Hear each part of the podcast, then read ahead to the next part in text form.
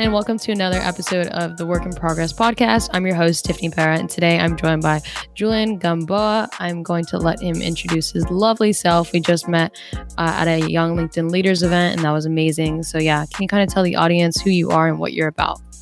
Hi, yeah. Uh, my name is Julian Gamboa.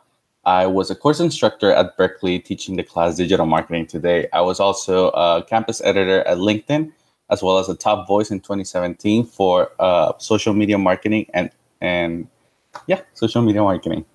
Perfect. That's awesome. So I remember something that really stuck out to me on when you were on the panel was like the instance of you applying to the business school and being oh. denied, but then being able to create a course. Like, so you're actually like, are you considered a professor and instructor at Berkeley now? Yeah, so uh, very funny story. Uh, a bit, a little bit tragic, but you know, like you have to find the the loopholes to succeed in, in college. Um, yeah, so I'm considered a course instructor or a student course instructor.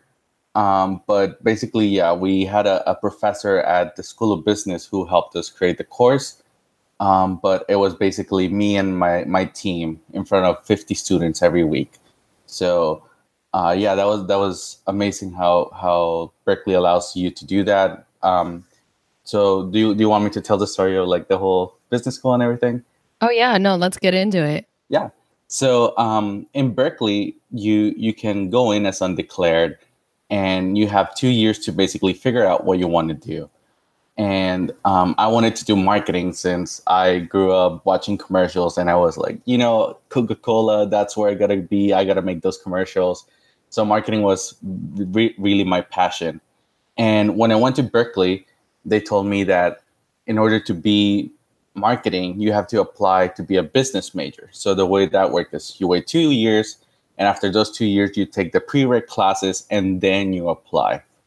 So I did as told. I applied on my sophomore year on November, I think, and then you don't hear back until February.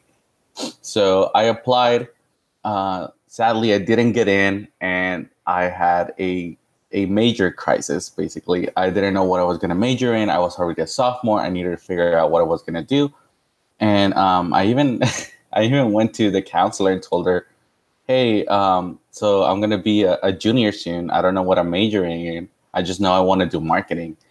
And she told me you could either do media studies, but you're on your last semester. So what are you going to do? And I was I was looking at my my options and and she said, you know, you could also just change schools. You can change move away from Berkeley. And that was a big no, you know, because even just getting to Berkeley was a dream. And how could I tell my parents like, hey, I was in Berkeley two years, now I'm out. So that was definitely no. Uh, luckily, I was able to major in American Studies and then do some thesis on, on marketing. But but yeah, my my whole world came down when when they told me I couldn't major in business and I couldn't attend the business school. So instead, what I did was I I I went to a professor in um in Berkeley and and I found out that you you could actually teach a course. I had already helped out at a, a course that was being taught at uh, the Business School of Business at, at, Berkeley, which is called Walter A. Haas School of Business. So I didn't know what. Uh, I went up to him and I told him, I want to teach a course. I want to I want to go from what I know. Uh, I want to make it about social media marketing and uh, help students out that are that perhaps want to get into marketing but are not majoring in marketing. So with that, I was able to to I had to come up with a 14 page syllabus. That's just how long it was. A list of required readings. I had to plan homework ahead during the summer. I was able to create a, a uh, recruit a fabulous team. Uh, just Gary Gallian, Samantha Yan, Susan Aziz. They were my first uh, team. They were great. They're on LinkedIn. Love their content. Um, but yeah, they they helped me create this class, and even the prototype. Um, the first semester we ran it. It's called Digital Marketing Today. The first semester we ran it, uh, we had around 36 students, and each week was an adventure. We didn't know like uh, how they were gonna take the slides that we had prepared. I was a, a sophomore at the time, so I didn't know um, who if seniors were going to be okay with a sophomore teaching them. You know, there was that whole age conception, and um, but luckily it went very well and then we started branching out we started reaching out to professionals from twitter google airbnb gap um, a lot of these great companies and and yeah a lot of it's always amazing to go back to linkedin and see like my students like one worked at uh, Symantec and another one worked at twitter and stuff like that. So it's always great to see them doing so well. Yeah it's amazing. And i think that for you was it ever like something that was a hurdle to overcome? Like realizing that like you are going to be a, a like a teacher now? Like i don't know. It's really it's quite a drastic change to go from currently in college to like being a teacher like so was that something that like you were just like okay i'm to become like the person that's actually going to be standing for the students then taking that back seat? Like how was how was that just like on a personal note? Yeah no that was a uh, nerve wracking like each semester i was uh, each week i'm sorry of the first semester i was so worried of like what if someone challenges me on like the topic i'm, I'm supposed to be knowledgeable about uh, obviously i did a lot of research. I read a lot of adweek mashable like uh, cnn and a lot of that stuff that relates to marketing. And i try to be on like the, the most that i could know about the, the topic we were going to talk about. Um, but no yeah like each week um, it was it was just terrifying my first semester that like what if someone asks something that I don't know about? Or what if I give a, an incorrect answer that I'm not prepared for and since I like to have the class kind of like here are the stuff I'm going to talk about but please do interrupt me during the class um, there was a lot of uh, room for error on my part. But um, other than that like it worked great. Um, you do you do get a lot of you get you get to meet a lot of uh, great students. We opened the class so even though it was in the school of business we opened the class to be available to everyone from any major um, more than anything because i knew what it was like to not be a business major. Uh, so i wanted to to open that door for a lot of people. Yeah I, I really respect that. I think it's also like just like on a personal note too that kind of related to me like i was agricultural business so i wasn't mm-hmm. technically in my school's business program. And like that even limited me. I remember there was like this business fraternity i wanted to join. A lot of like really great benefits come with joining an organization like that but there was one that was only for business students and then one that was with all majors and I ended up joining the one that was for all majors because one I had to but then also like looking hindsight like I think that's really great like cuz at the end of the day like you can be an animal science major you can be an engineer but we all need to learn how to represent ourselves as young professionals. So I think that having things that are open to all majors kind of just brings like a diversity and thought into everything that the course is teaching you or the organization has to offer um, so kind of like it's really cool to hear like about the course aspect. Are there any other projects or things that you're working on aside from the course that you feel like you're really excited about? Anything that's coming up right now?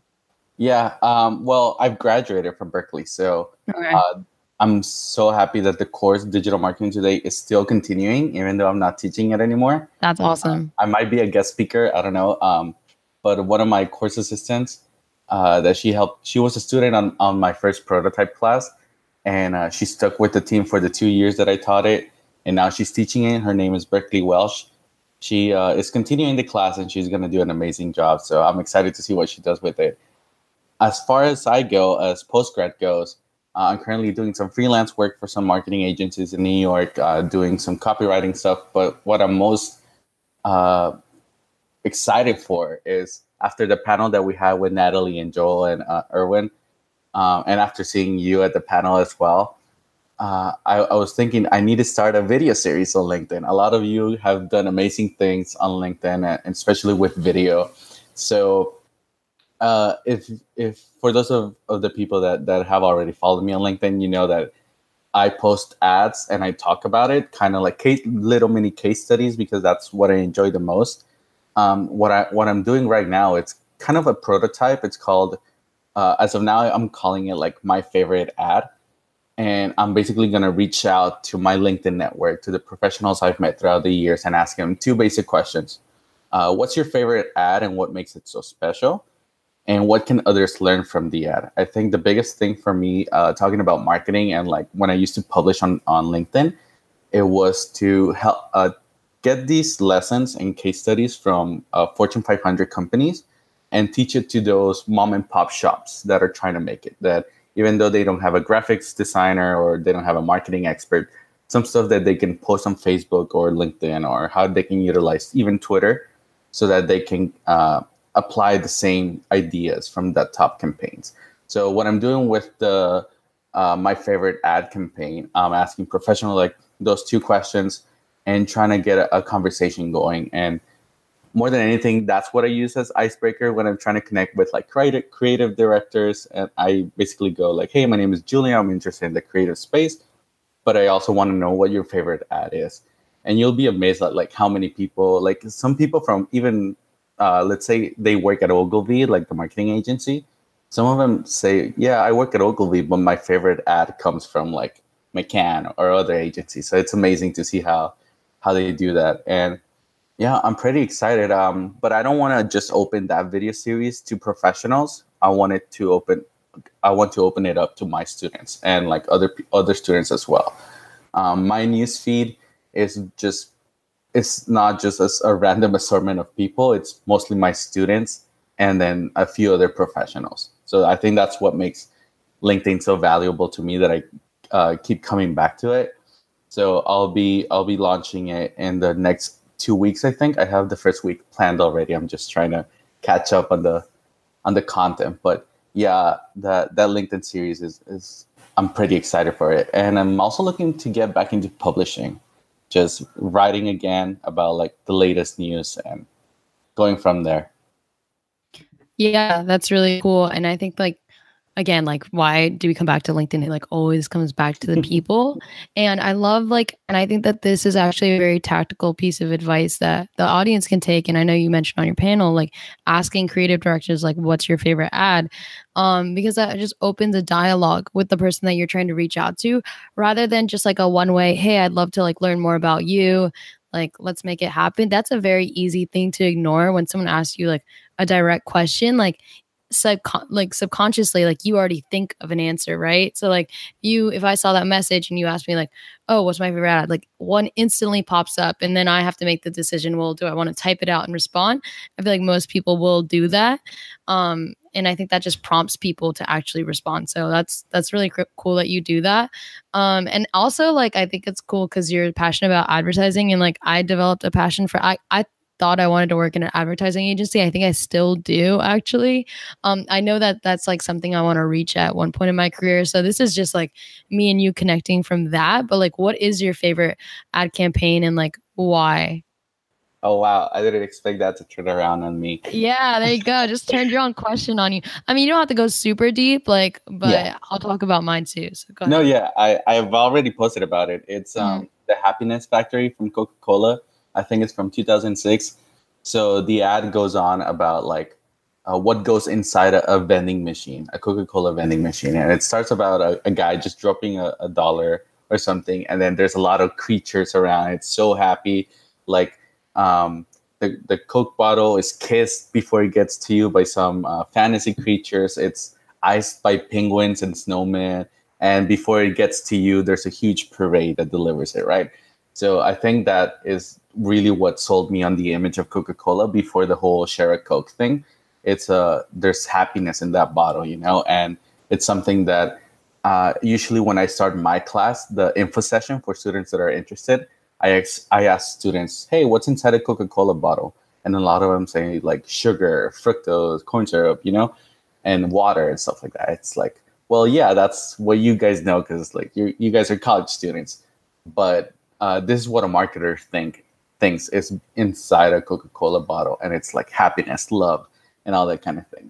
And if you can attribute those kind of characteristics those those kind of uh, adjectives to your product you can go a long way. And this doesn't just go to like a, a, a type of soda beverage or or anything. It could even be a nap you know? So i think that's that's the biggest takeaway from that kind of ad. Yeah definitely. I think also like something that I fell in love with uh, like recently was just like um was uh Converse's Converse One Star like what they did to release that shoe because like they like identified a like an, a target market, right? And then like the influencers they chose were like so specific and like kind of like re- represented like a subculture that like they were influencers, like not your Kylie Jenners or your like you know those people. They were like small time influencers, but like people like me who would see someone like that on a billboard would be like so stoked because you're like, wait, I didn't know like like I I follow this guy right. He's like a streetwear influencer. His name's Coley Galileo, and like Converse had him at like the one star hotel. They put him on like a bus and everything. And I was like, whoa, like Converse is recognizing like this culture. Like I didn't know that they knew about this.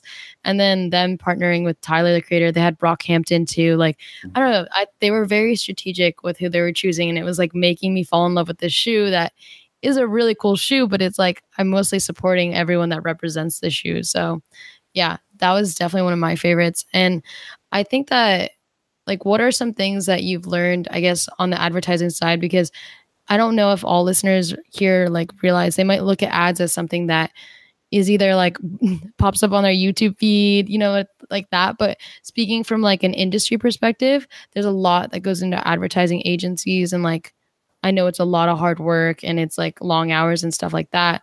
Are there any things that you things that you've learned about the advertising agency or like that industry that you didn't expect to coming into it? Yeah, no, um, definitely a lot of hours put into like even the simplest uh, banner. Like um, there's this parody account on Twitter and, and LinkedIn called Adweek, but uh, instead of W E E K, it's W E A K, right? It's a parody account. And my favorite tweet from them is like a picture of a kid and a, and a mom and and the the tweet says breaking.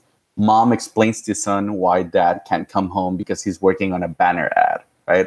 So it's like it's this crazy uh, life that i didn't really know that um, it was going to be so demanding and so many hours. And and usually if you just look up on on linkedin and, and like the conversations creative directors are having or people in the industry are having um, it's it's more than anything it's it's even though there's a lot of time put into it they're very proud of their work.